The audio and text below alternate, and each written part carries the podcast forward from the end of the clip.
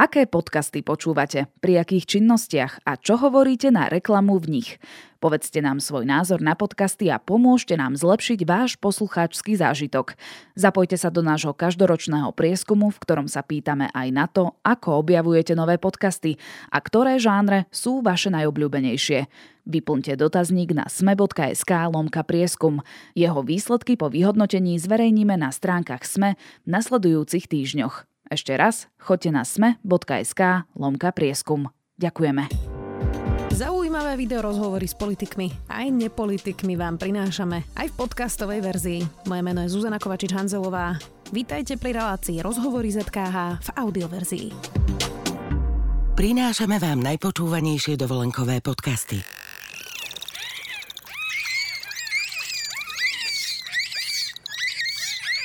Celú uštipačnú diskusiu delfínov skákavých o farbe vašich plaviek si môžete vypočuť na svojej exotickej dovolenke.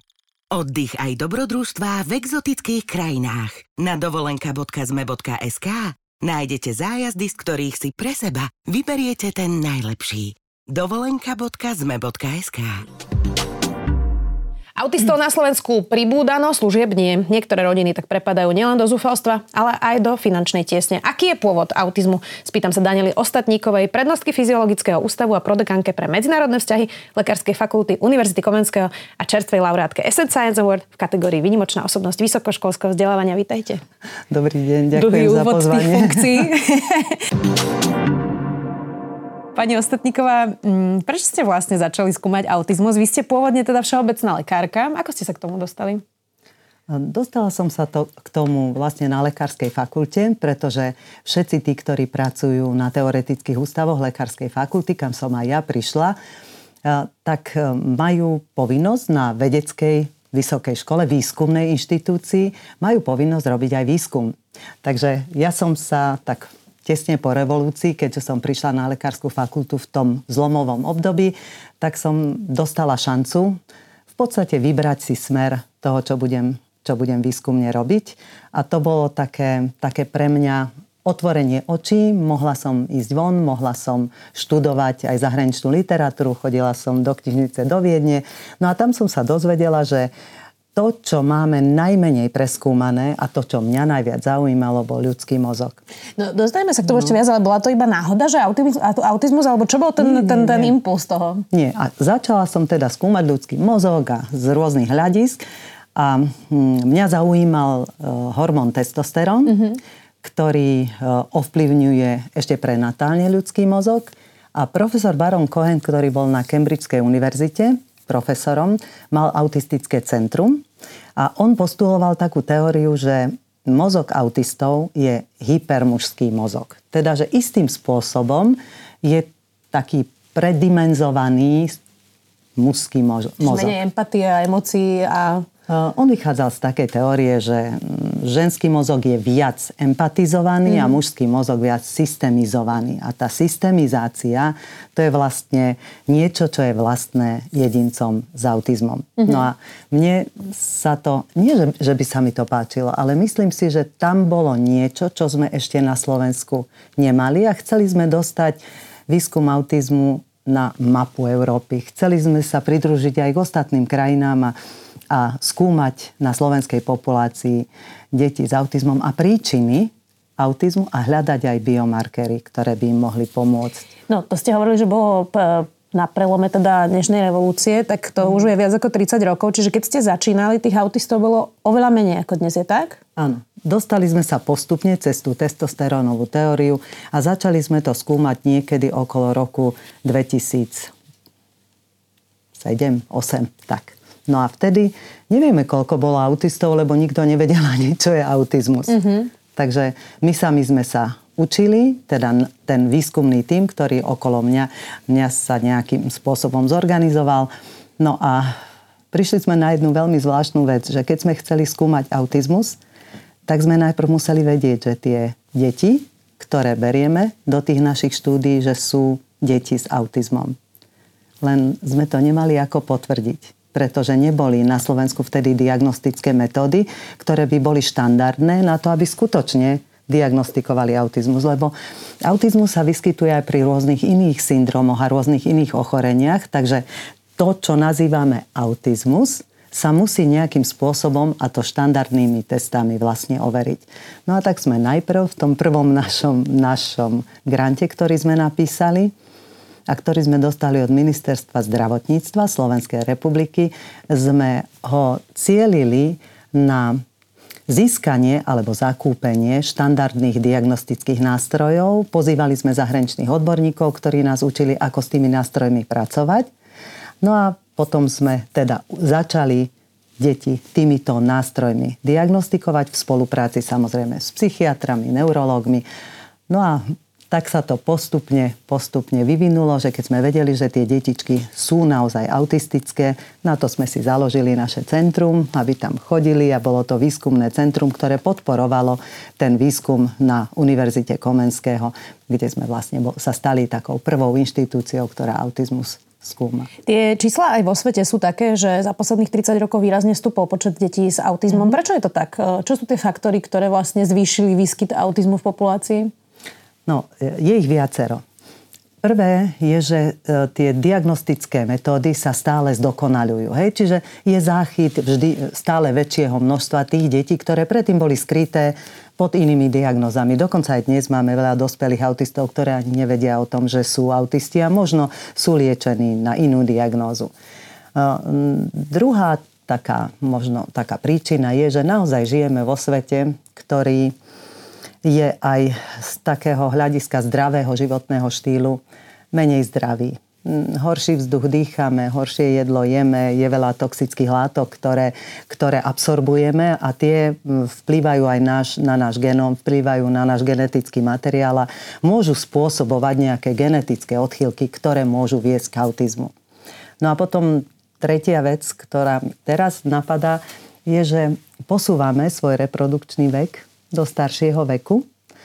A mm, tým, že ho posúvame ďalej, tak sú ohrozené aj germinatívne bunky, čiže spermie, hlavne mužské, ehm, podliehajú, môžu podliehať tiež ten genetický materiál v nich mutáciám. No. no a na toto nadvezujem, že je tým hlavným nositeľom e, to, toho, tej odchylky toho génu muž? Lebo vy hovoríte, že aj týmto zvyšujúcim sa vekom vlastne, že ženy majú stále tie isté vajíčka, mm. ktoré im starnú a potom mm. prestanú sa reprodukovať. Lenže mužom sa stále tvoria spermie aj v tom vyššom veku.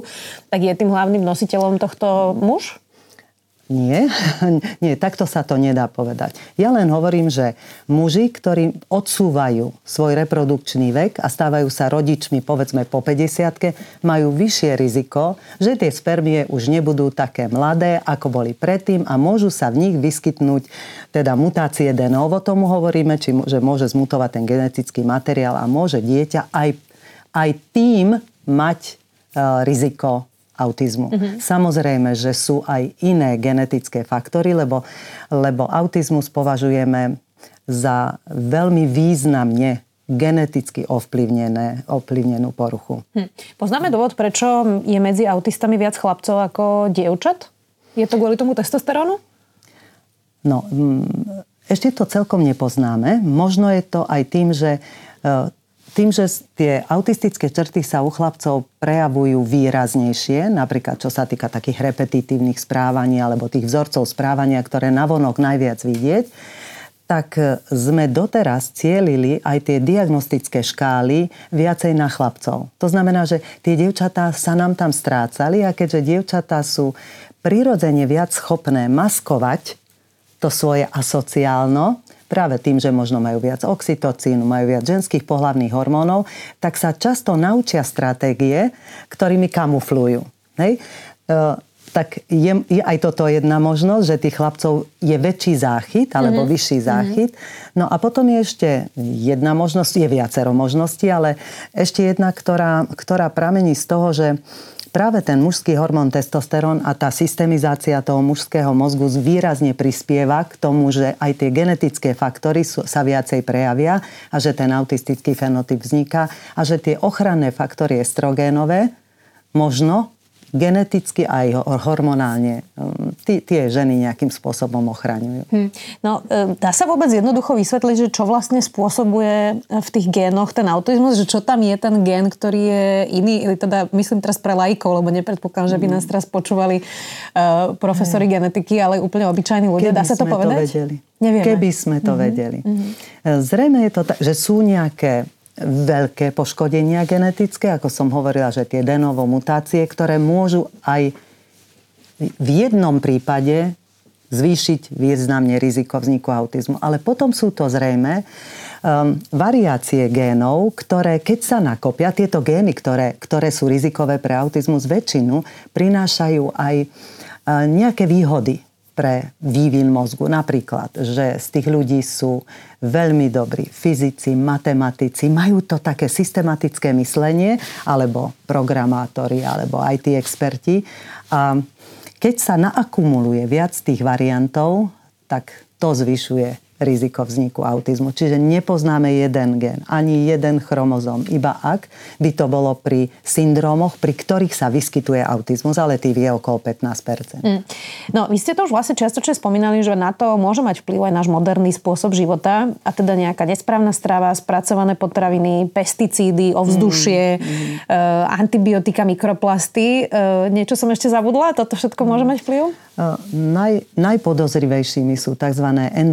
Endokrinné disruptory. Čiže látky, ktoré sa tvária ako hormón, ale v podstate blokujú účinky tých našich vnútorných endogénnych faktorov, ktoré sa volajú hormóny. Lebo na to, aby sme sa my nejako vyvinuli, aby sa vyvinul mozog, na to okrem génov ešte treba aj to prostredie, v ktorom tie gény, dozrie, v ktorom tie gény účinkujú a v ktorom sa tvoria bielkoviny a v ktorom sa tvorí vlastne celá tá neuronálna sieť, ktorá sa určite tvorí vplyvom génov, ale aj zásahom prostredia. Je to tak strašne zložité, že vlastne sa to ani vysvetliť nedá. Ale tie vonkajšie faktory môžu svojím spôsobom zablokovať to, aby ten gen začal účinkovať. A čo to napríklad je? To sú nejaké hormóny v mese? Alebo ako si to mám predstaviť? Um, sú to, no, hormóny v mese nie asi, ale sú to pesticídy, mm-hmm. ktoré svojimi, svojimi metabolitmi ako keby napodobňujú chemické zloženie hormónov. A keď sa dostanú do tela, tak obsadia receptory, cez ktoré by mali pôsobiť normálne, teda naše vnútorné endogénne hormóny a zablokujú ich účinok napríklad. Hm. No, my sme hovorili, že teda stúpa počet e, ľudí s autizmom. E, stúpajú aj služby, lebo to, čo ja poznám od rodičov na Slovensku, ktorí majú autistické deti, je, že sa nevedia dostať ani len na diagnostiku, že vôbec prejsť týmto úvodným štádiom, kde sa povie diagnóza, trvá naozaj veľmi dlho. Eh, všetko stojí veľmi veľa peňazí, jeden rodič musí väčšinou zostať doma, vypadne im teda aj jeden príjem. Čiže máme aj stúpajúce služby? Je to také boľavé, ale musím povedať, že aj keď naozaj o autizme dnes už málo kto nevie, hej, že za tých 15 rokov sme sa posunuli a už um, myslím si, že sú pripravení aj lekári, aj špecialisti, aj špeciálni pedagógovia, um, aj endokrinológovia, len mm, my ako keby nám chýbal ten systém tej starostlivosti. I keď e, od roku 2022 sme vlastne mm, e, schválili, alebo ministerstvo schválilo štandardné postupy, čiže máme štandardné postupy, akési guideliny, podľa ktorých by sme mali to dieťa oskrínovať, alebo z tej veľkej populácie detí vybrať ako podozrivé, potom by sme ho mali diagnostikovať, ale potom je ešte ďalej, pretože to dieťa má veľmi veľa sprievodných ochorení. Čiže je to vlastne Vyžaduje to multidisciplinárny tím odborníkov, ale vyžaduje to aj akési, akýsi systém v tom manažmente tých detí. A musím povedať, že ten systém stále ešte nie je. A ten najväčší problém je nedostatok detských psychiatrov a psychológov, že ich je naozaj málo, alebo čo je ten najakutnejší problém, ktorý by sme mali ako prvý vyriešiť? No, uh, detský psychiatr je taký case manager tých detí. To znamená, on dáva diagnózu autizmu a potom sú, potom sú odborníci, ktorí môžu robiť tieto diagnostické vyšetrenia. To znamená, že sú to väčšinou psychobehaviorálne vyšetrenia, ktoré ale trvajú veľmi dlho a psychiatr uh, pri toľkých deťoch, ktoré má na starosti, nie, nie je schopný také dlhé vyšetrenie absolvovať s dieťaťom, takže musíme si navzájom pomáhať. Je pravda, že nie je ani tých odborníkov, ktorí to vedia používať, tie štandardné diagnostické metódy, hoci ich je stále viac a viac. A že je málo psychiatrov detských, to vieme všetci. Hm. A je to tak. Um, to sme ešte neprišli k tomu, že my stále hovoríme o autistických deťoch, ale oni v nejakom bode dospejú a oni ako keby zmizli z toho systému vlastne. E, že všetky rozhovory, ktoré ja si nachádzam mm. o tom, sú o deťoch autistických.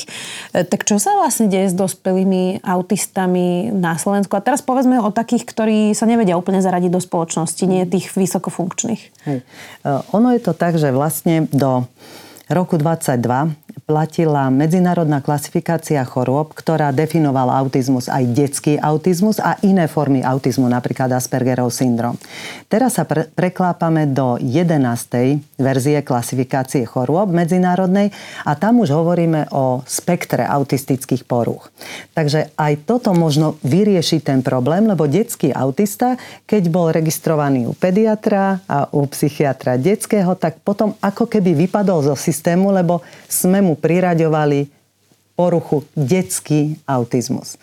Teraz, keďže je to všetko pod jedným kvázi dážnikom, tak by mal automaticky prechádzať ten človek s autizmom do starostlivosti dospelého psychiatra alebo psychiatra pre dospelých. Ehm, my, keď zachytíme tieto deti, tieto deti postupne už za 10 rokov sú tínejdžeri, takže oni budú mať nádej na to, že ten dospelý autizmus u nich sa bude nejako riešiť, alebo už bude nastavený na riešenie, myslím riešenie nejakej intervencie a tá intervencia naozaj, ak sa nastaví u malých detičiek a preto sme sa na ne aj sústredili, tak môže významne zvýšiť jeho kvalitu života, zvýšiť jeho vzdeláv- možnosť vzdelávať sa a v budúcnosti alebo v dospelosti aj možnosť pracovať, čiže ísť do pracovného procesu. Mnoho z autistických jedincov, ktorí neboli nejako diagnostikovaní. Hovorím, že zrejme e, určite im niekto pomáhal, aj dospelý psychiatr, ale možno keďže neboli také diagnostické nástroje, aby ich, aby ich identifikovali, tak sa lieč, liečia pod inou diagnózou. Takže preto nám vypadávajú, lebo sa jednak inak diagnostikujú, na to by mohol odpovedať psychiatr, ale je pravda, že je veľa takých, ktorí nie sú diagnostikovaní. Hm. Aj v centrách niekedy prichádzajú oteckovia a žiadajú diagnozu sami pre seba, Aha. lebo chcú vedieť, či to, čo vidia na svojich deťoch a možno pozorovali aj u seba, či to je naozaj autizmus. No len premyšľam nad tým, že či títo ľudia, ktorí nám vlastne prepadli niekde v tej detskej diagnoze versus dospeláckej, že či sú, a teraz myslím s tými ťažšími formami autizmu, kde možno sú neverbálni, možno je to spojené s nejakým mentálnym postihnutím, že či títo ľudia sú zatvorení v domácnostiach, e, keďže ich vlastne nikde nevidíme. Hej, tak neviem presne, koľko je takých, ale viem, že sa že máme zariadenia. Sú zariadenia, sú síce veľmi obmedzené, čo sa týka počtu takýchto ľudí a obyčajne sú to tie najlepšie, to sú tie komunitné centrá, kde sú, ja neviem, 10 ľudí s autizmom a spoločne prekonávajú tie ťažkosti pomocou ľudí, ktorí sa o nich starajú a ktorí, ktorí sú odborníkmi viac alebo menej, pri tom, aby im mohli pomôcť prežívať život. Oni sa starajú o záhradku, môžu sa starať o nejaké zvieratka. Takýto prototyp je napríklad Drahuškovo, ktorý založil pán, pán doktor Šot, ale je ich strašne málo a obvykle vznikli z iniciatívy rodičov tých detí, ktoré sa, ktorí sa báli, že čo bude s detičkami alebo s dospelými deťmi, keď už oni tu nebudú. Takže potrebovali by sme naozaj viacej takýchto centier. Viem, že aj pri, pri vyššom územnom celku v, na Slovensku, pri vyšších územných celkoch tiež vznikajú takéto domovy pre týchto ľudí, ale viete, 5 alebo 10 takýchto miest nestačí. Hm. No, e, prečo je to tak, že väčšina autistov má tú diagnózu vlastne spojenú aj s mentálnym postihnutím? Myslím, že keď sme tu mali naposledy Evu mm. Petričkovú, ona hovorila, že až dve tretiny, ak sa nemýlim, alebo teraz čisto z hlavy mm. si iba pamätám, že hovorila vysoké percento, mm. že to má spojené. Prečo, prečo je to vlastne Hej. takto? To by som trošku poopravila. Mm-hmm. Možno jedna tretina mm-hmm. zo všetkých diagnostikovaných autistov, o ktorých vieme, lebo to sa robí v kohorte 8-ročných detí a z toho sa tie štatistiky odvíjajú. Takže jedna tretina má nejaký intelektový handicap, dve tretiny nie. Ale mm, je pravda, že v súčasnosti, keď hovoríte, že výskyt autizmu stúpa, tak stúpa práve nie výskyt autizmu ťažších foriem, ale stúpa výskyt autizmu práve tých foriem, ktorý kedy sme hovorili, alebo aj teraz to označujeme ako Aspergerov syndrom. Mm-hmm. Takže tých stúpa. E, trošku sa umenšuje ten počet tých detí, ktoré majú vážny intelektový deficit, ale asi tretina je to. A existuje preto nejaké vedecké vysvetlenie? Prečo je tam spojenie pri tretine detí s takým vážnym intelektovým handicapom? No, e, ide o to, do akej miery, do akej miery sa tá genetická nálož na to dieťa nahrnula a do akej miery zabránila normálnemu vývinu centrálneho nervového systému. A hovoríme, každý ten autista je naozaj iný. Sú detičky, ktoré majú, ktoré majú iné alebo rôzne jazykové, rečové schopnosti. Niektoré nerozprávajú, niektoré fluentne rozprávajú až príliš veľa. Potom je to rozdiel v tých intelektových schopnostiach. Ďalšie, čo vidíme markantne, je aj deficit alebo, alebo poruchy percepcie, vnímania okolitého sveta a vôbec, vôbec spracovania tých vnemov. A preto tie deti sú plaché a niekedy sa, keď sa nakopí viacero vnemov, tak sa boja, nepozerajú do očí, boja sa, kričia, pretože oni nezvládajú, by som povedala, sortovať tie podnety, ktoré sú teraz podstatné pre mňa od tých, ktoré nie sú podstatné. Keď sedíme v nejakej miestnosti a vonku vrtajú, niekde hučí, hučí nejaký, nejaký prístroj, perie práčka, niekto zazvoní na dvere, tak ja definujem zvonenie na dvere ako niečo, čo mus, na čo musím odpovedať. Tieto deti nevedia selektovať podstatné a nepodstatné informácie. A práve tým, že ten mozog je uspôsobený skôr na také detailné vnímanie, lebo tie okruhy, ktoré sú tých percepčných oblastiach tie sú až veľmi vyvinuté, ale okruhy neurónové, ktoré, sú, ktoré spracovávajú tie informácie, ktoré prichádzajú ušami, očami a všetkými vnemami, tak tie potom zaostávajú v tom procese vývinu. Inak existuje e, simulátor virtuálnej reality, ktorý simuluje vlastne, ako vníma dieťa na spektre, mm-hmm. ktoré je veľmi mm-hmm. senzitívne na zvuky, napríklad cez tú električku. Ja som to skúsila a je to teda áno. brutál, že je, vlastne je. len to zvonenie tej električky vie úplne premôcť človeka. Uh, no vy ste to čiastočne povedali, že nejaká časť tých autistov je neverbálnych, ale nemusí to nevyhnutne byť pri tých, e, ktorí majú intelektuálny handicap, lebo sú aj tí veľmi bystrí, ktorí napríklad začnú rozprávať až v desiatich rokoch a podobne. Áno, áno. Prečo to tak je? Máte preto vysvetlenie? To sa to centrum nejako ťažšie doluje pri tých autistoch? Možno sa to ťažšie prepája? Alebo aký je ten dôvod? No, závisí práve od toho, že v ktorom tom vývinovom štádiu, ktoré tie faktory prispeli e, k oneskoreniu alebo nezvládnutiu celkom toho normálneho vývinovej trajektórie, trajektórie v tých mozgových centrách. Takže v niektorých prípadoch je to, je to tak, že zostávajú deficitní len v tej sociálnej interakcii a to je vlastne u všetkých. Čiže všetci majú tie tri charakteristiky.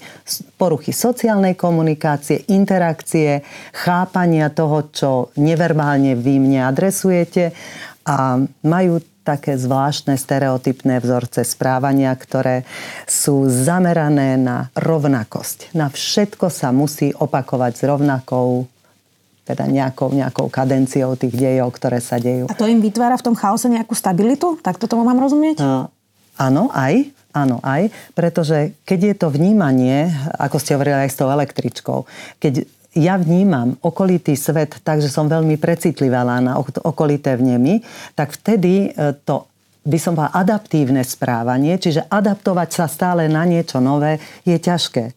A pomáhame si tým, že tie rituály, že tie rituály nás vlastne upokojujú a zostávame, zostávame verní tomu postupu, ktorý ten náš mozog v tých rituáloch si vytvoril. Inak to má aj množstvo no. neurotypických ľudí, ktorí ano. majú nejaké traumy z detstva napríklad ano. a upokojuje ich to, čiže Ale to máme tí, spoločne. nemajú traumy, pretože, pretože my všetci, čo tu žijeme, máme nejaké autistické črty. Mm. To, nie je, to nie je nejaký katov, že teraz toto, je, toto sú autisti a toto nie sú autisti. A vy máte akú autistickú črtu?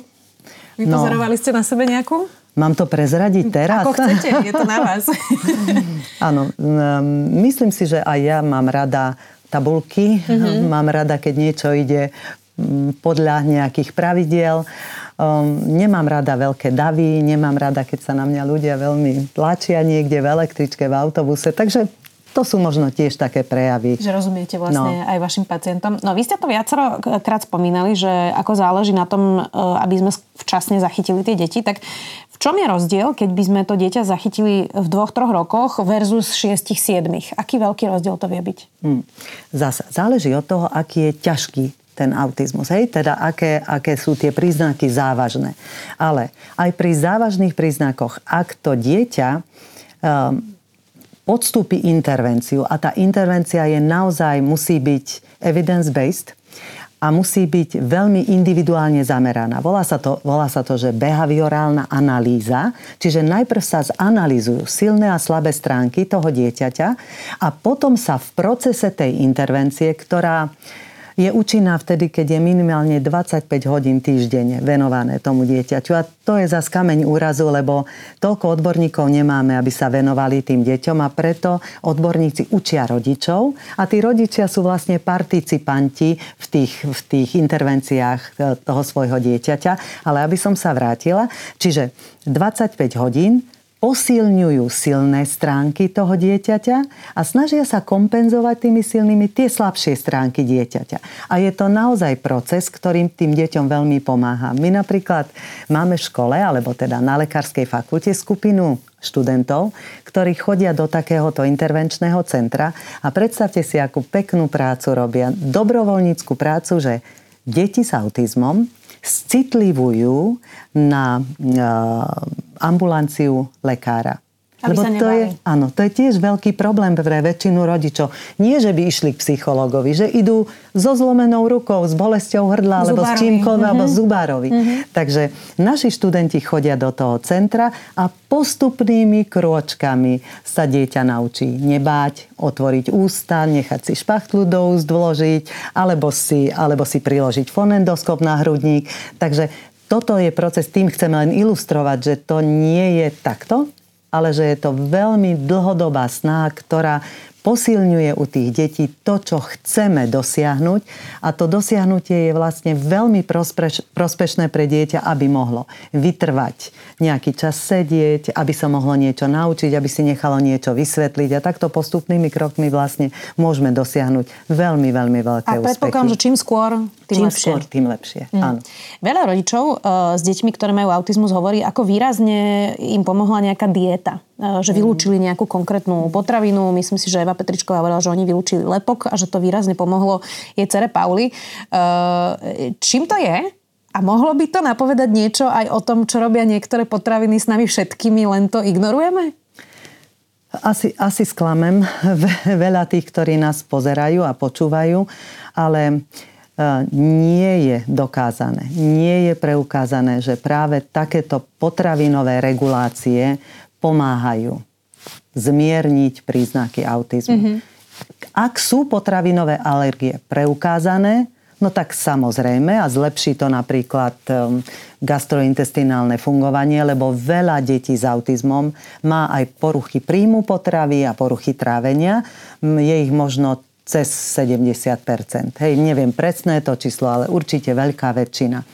No a e, ak to je dokázané, že má, majú alergiu, tak je to v poriadku. Ale aby liečila potravinová dieta autizmus. Tak som to vôbec nemyslela, že skôr, že to zmierňuje nejaký prejav možno nepokoja, Mm. A viem si to zároveň predstaviť teraz čisto tak laicky, že aj mne je z niektorých vecí oveľa ťažšie ano. ako z iných.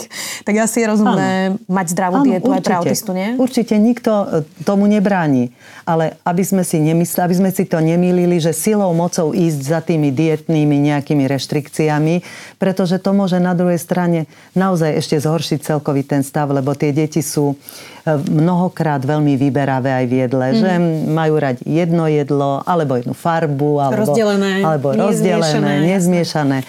Takže ak by sme ešte, ešte urobili ďalšie reštrikcie, môže to mať vplyv na deficit vitamínov a iných živín. Mm-hmm. No, vy ste hovorili, že ešte vieme veľmi málo o tých génoch, eh, ale teda platí, že autista bude mať autistické dieťa? Je to dedičné? Nie, neplatí to, pretože zrejme je to kumulatívny účinok viacerých génov. Keď sa pozerali na, na výskyt autizmu napríklad v Silicon Valley, kde sú ľudia experti, IT experti. A je to kumulácia práve ľudí, ktorí majú určité gény, ktoré majú predispozíciu k asociálnemu správaniu, ale aj predispozíciu zároveň k takým tým špecifickým schopnostiam v IT, v inžinierstve a tak ďalej. Takže tam zistili, že ten autizmus sa vyskytuje až 6 krát častejšie ako v iných populáciách.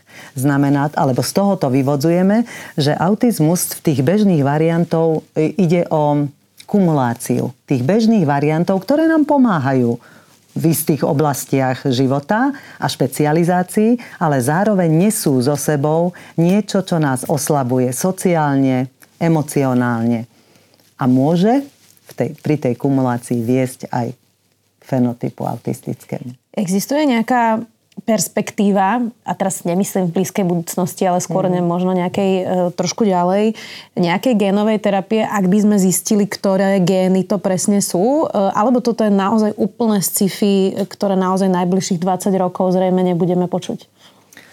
Toto neviem vôbec odhadnúť. Že naša veda a tie technológie, ktoré, ktoré sú dnes k dispozícii, e, zrejme ten vývoj ide takou rýchlosťou, že my ani nevieme predpokladať, čo bude, keď naši medici skončia školu. Fakt nie. Pozrite sa na ten chat GTP, nie? Mm-hmm. Že nikto o tom pred rokom ani nehovoril a teraz je toho plno a my máme problémy, že či študentov máme teraz, ako zistíme, či ich práce diplomové sú napísané nimi samými, trošku preháňam, hej, alebo či to píše nejaká umelá inteligencia. Nedo, isté, že sú metódy, ktoré dokážu vystrihovať už gény, ale aby tá technológia bola tak rozvinutá, že môžeme o tom hovoriť ako o potenciálnej liečbe v krátkom čase, nemyslím si. Mm-hmm. No, vy ste vyhrali Asset Science Award v kategórii Výnimočná osobnosť vysokoškolského vzdelávania. Tak ako sme na tom vzdeláva- so vzdelávaním? A teraz e, môžeme zostať pokojne pri tých medikoch a pri vašej vysokej škole. Mm. Ehm, teraz myslíte, že či ich dobre vzdelávame? Napríklad viem, že ste menili teraz primačky ano, eh, na ano. fakulte a že sa teda už skúma aj kritické myslenie, to je veľký posun, myslím. Ja si tiež myslím. Nie len memorovanie, hej. Eh, ale že v čom máme teda rezervy a v čom naopak sme možno dobrí? Možno máme rezervy v tom, že, že nemáme podmienky, také, aké by sme si prijali, keby sme mali uh, väčšie priestory, keby sme mali viac postelí, lepšiu nemocnicu, tak možno, že to všetko by sa ľahšie dalo urobiť. Ale aby sme sa len nestiažovali a neplakali a ne, ne, robili sme si tu nejakú, nejakú métu, ktorú asi nedosiahneme za následujúci rok, tak treba robiť v podmienkach, aké máme. A ja si myslím, že Lekárska fakulta Univerzity Komenského je stále veľmi dobrá a kvalitná škola. Viete, o čom, čo svedčí o tom? Že všetci naši absolventi, ktorí išli do zahraničia, sú veľmi úspešní. Neviem, či je to tým prostredím, ktorý ich tam zveladilo, ale naozaj málo kedy nám prichádzajú nejaké také ohlasy, že by s nimi boli nespokojní, nemali miesto. Čiže myslíme si, že ich pripravujeme na profesiu lekára veľmi dobre. Iba, že, by sme, že sme teraz trošičku tak pozmenili tú výučbu v tom, že prechádzame aj na tie moderné spôsoby výučby. Nie len tento rok, ale už to 10 rokov sa snažíme pomaličky implantovať do výučby a to sú simulácie, simulačné metódy. Na simuláciách sa dá veľmi pekne zvýšiť zručnosť tých mekých zručností, komunikácie. My sme mali deficity v tom, aby sa lekári starej generácie dokázali predstaviť, aby lekári sa naučili v tej škole, že ako sa vlastne komunikujú zlé správy, aby to bolo také, aby aj ten vzťah pacient-lekár vyvolával dôveru a aby to bolo zodpovedné. Takže učíme študentov komunikovať, učíme ich simulovať prípady, ktoré sa vyskytnú v nemocniciach a na posteli chorého a pripraviť sa na to, že keď prídu k pacientovi, nebude problém odovzda- odobrať venóznú krv, nebude pod- problém vyšetriť a komunikovať s tým pacientom. Myslím si, že škola je pripravená a že že je dobrá. Všimla som si, že mm, boli niektoré veci, ktoré sme si mysleli, že už nemusíme vysvetľovať ani učiť a to je napríklad oškovanie. Hej? Mm-hmm. Zachránilo to naozaj mm. milióny, milióny životov. A teraz nemyslím COVID, myslím ano, všeobecne ano. očkovanie proti chrípke a, a, a proti osypkám, detské obrne, mohli by sme teraz menovať všetky tie očkovanie. Mm, a tým, že sme ich nevysvetľovali, tak prichádzame k tomu, že nedávno som teda na vašej fakulte moderovala diskusiu o očkovaní a vyvracali sme také najčastejšie mýty pre medikov a pýtala som sa tam e, tých študentov, že kto je za očkovanie na chrípku a skoro nikto sa ne, neprihlásil. A teraz mm-hmm. však nie je to povinné očkovanie, Áno. Mm-hmm. ale či sme napríklad pri niektorých tých veciach, ktoré už sú nám samozrejme, nezabudli tejto mladšej generácii, ktorá sa už nikdy nestretla s detskou obrnou, mm vysvetľovať, aké to bolo, keď sme to očkovanie nemali. No, tieto deti to vôbec nezažili. A možno ani mami tých detí už to nezažili. Takže ja myslím, že, že je to len otázka toho, ako to, ako to postulujeme tej populácii osvetov. Že my stále musíme robiť nielen dobrú vedu, ale musíme robiť aj osvetu a aj preto som tu. Vážim si to, že ste prišli. No a nedemotivuje vás niekedy, e, keď nevieme 20 rokov vyvrátiť ľuďom už stokrát vyvrátený hoax, že očkovanie nespôsobuje autizmus? Vie čo, viete, čo mňa na tom najviac e, mrzí?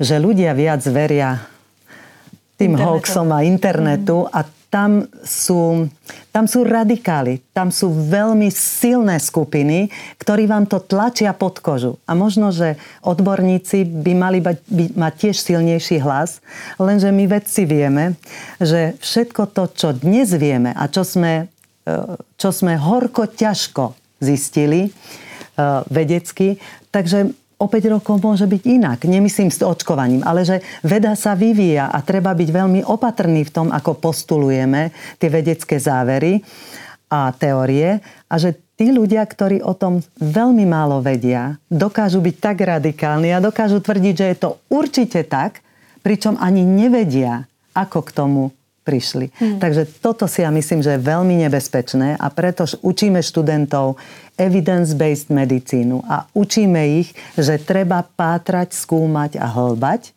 zo zdrojov, ktoré sú relevantné a ktoré ich môžu posunúť k poznaniu a k múdrosti, ale nie povrchne hľadať niekde, doktorovi Googlovi alebo iným ešte horším, horším médiám. Je jeden z tých dôvodov, prečo toľko pretrváva tento hoax aj to, že v čase, keď sa diagnostikuje autizmus, sa očkujú deti a niekedy tie deti majú vlastne taký malý regres mm-hmm. v tom mhm. správaní, že ten rodič uh, má často pocit, že veď mal dieťa, ktoré niečo vedelo a potom očkovaní zrazu regres a spojí si to, hoci tam teda nie je kauzalita, len korelácia. Toto je jeden z tých dôvodov, prečo tak, to pretrváva? Tak toto vzniklo. Uh-huh. Tak toto vzniklo. A vzniklo to tak preto, lebo niektoré z tých detí dokážu kompenzovať tie deficity a vyvíjajú sa celkom normálne, dobre, správne. A keď príde nejaká záťažová situácia, nemusí byť záťažová situácia zo sociálneho hľadiska pohľadu, ale môže to byť záťažová situácia nejakej chrípky alebo nejakej výrozy. Vtedy sa ten kompenzačný mechanizmus prelomí a nastáva tzv. regres. Dieťa prestane rozprávať, dieťa prestane pozerať do očí a tak ďalej. A vtedy sa môže ten autizmus aj prejaviť, aj diagnostikovať. No a e, toto bolo obyčajne práve tak načasované, že v tom čase deti dostávali očkovania aj viacero za sebou. A ne, ja sa nečudujem tým mamičkám, že to spájali. Je zasa na odborníkov, aby to vysvetlovali, že určite autizmus nie je spôsobený očkovaním. Ešte posledná otázka. Vy ste veľa hovorili o tom testosteróne a vplyve e, toho zvýšeného mm-hmm. testosterónu a počúvala som dnes vašu prednášku, kde ste hovorili, že stačí zvýšená hladina toho, tej plodovej vody, ktorá obmýva vlastne mm-hmm. to dieťa. Tak Dá sa merať tá hladina testosterónu? Dá sa s tým mhm. niečo robiť, keď už napríklad tento faktor poznáme? Áno naozaj to robili tak výskumne, že odoberali plodovú vodu mamičiek, ale tie mamičky nevedeli, aké dieťa budú mať. Takže mamičkám, ktoré boli indikované na amniocentézu. Odobrali plodovú vodu, v nej vyšetrili hladinu testosterónu a potom tie deti po nejakých mesiacoch, keď boli schopné robiť s nimi nejaké testy, testovali na autistické črty. No a zistili, že nameraná hladina testosterónu korelovala s autistickými črtami. Neboli to deti s autizmom. Mm-hmm. Boli to len autistické črty u tých detí. Musíme povedať, že nie je to až taká presná korelácia, lebo testosterón v tej amniovej tekutine, teda v plodovej vode, nemusí odrážať ešte testosterón, ktorý omýva mozog toho dieťaťa. Čiže my máme nejaké iniciále, Nemusí to byť presne tak ešte. No ono v niečom je to vzrušujúce, mm. že vieme tak málo vlastne mm. o tom mm. ľudskom mozgu. Uh, a v niečom je to asi veľmi frustrujúce, nie? Hej, treba veľa roboty. no je to pre vás najfascinujúcejší orgán a je najmenej prebádaný orgán v ľudskom tele? No, ja som si to vždy tak hovorila, že keď pozeráte na ruku a vidíte ruku, nie, môžete ju skúmať, obzervovať ale ako môžeme skúmať vlastný mozog? No jedine ním samým. Takže musí to byť najzložitejšia štruktúra, ktorá nám musí umožniť, aby sme ju sami skúmali. Hmm. Tak vy vyzeráte, že máte celkom dobrý ten mozog, ktorý to skúma. Ďakujem, Ďakujem veľmi pekne, že ste si našli čas Daniela Ostatníková, prednostka Fyziologického ústavu a prodekanka pre medzinárodné vzťahy Lekárskej fakulty Univerzity Komenského. Ďakujem. Veľmi pekne ďakujem za pozvanie. Ak chcete podporiť kvalitný obsah, ale napríklad aj naše videá, môžete tak urobiť. Ak si predplatíte denník SME na sme.sk lomka predplatné a ak chcete, aby vám na budúce žiadne nové video neušlo, stačí, keď nám dáte na našom YouTube kanáli denníka SME odber a zapnete si upozornenia. Ďakujeme. Počúvali ste podcastovú verziu relácie Rozhovory ZKH. Už tradične nás nájdete na streamovacích službách, vo vašich domácich asistentoch, na Sme.sk, v sekcii Sme video a samozrejme aj na našom YouTube kanáli Denníka Sme. Ďakujeme. Prinášame vám najpočúvanejšie dovolenkové podcasty.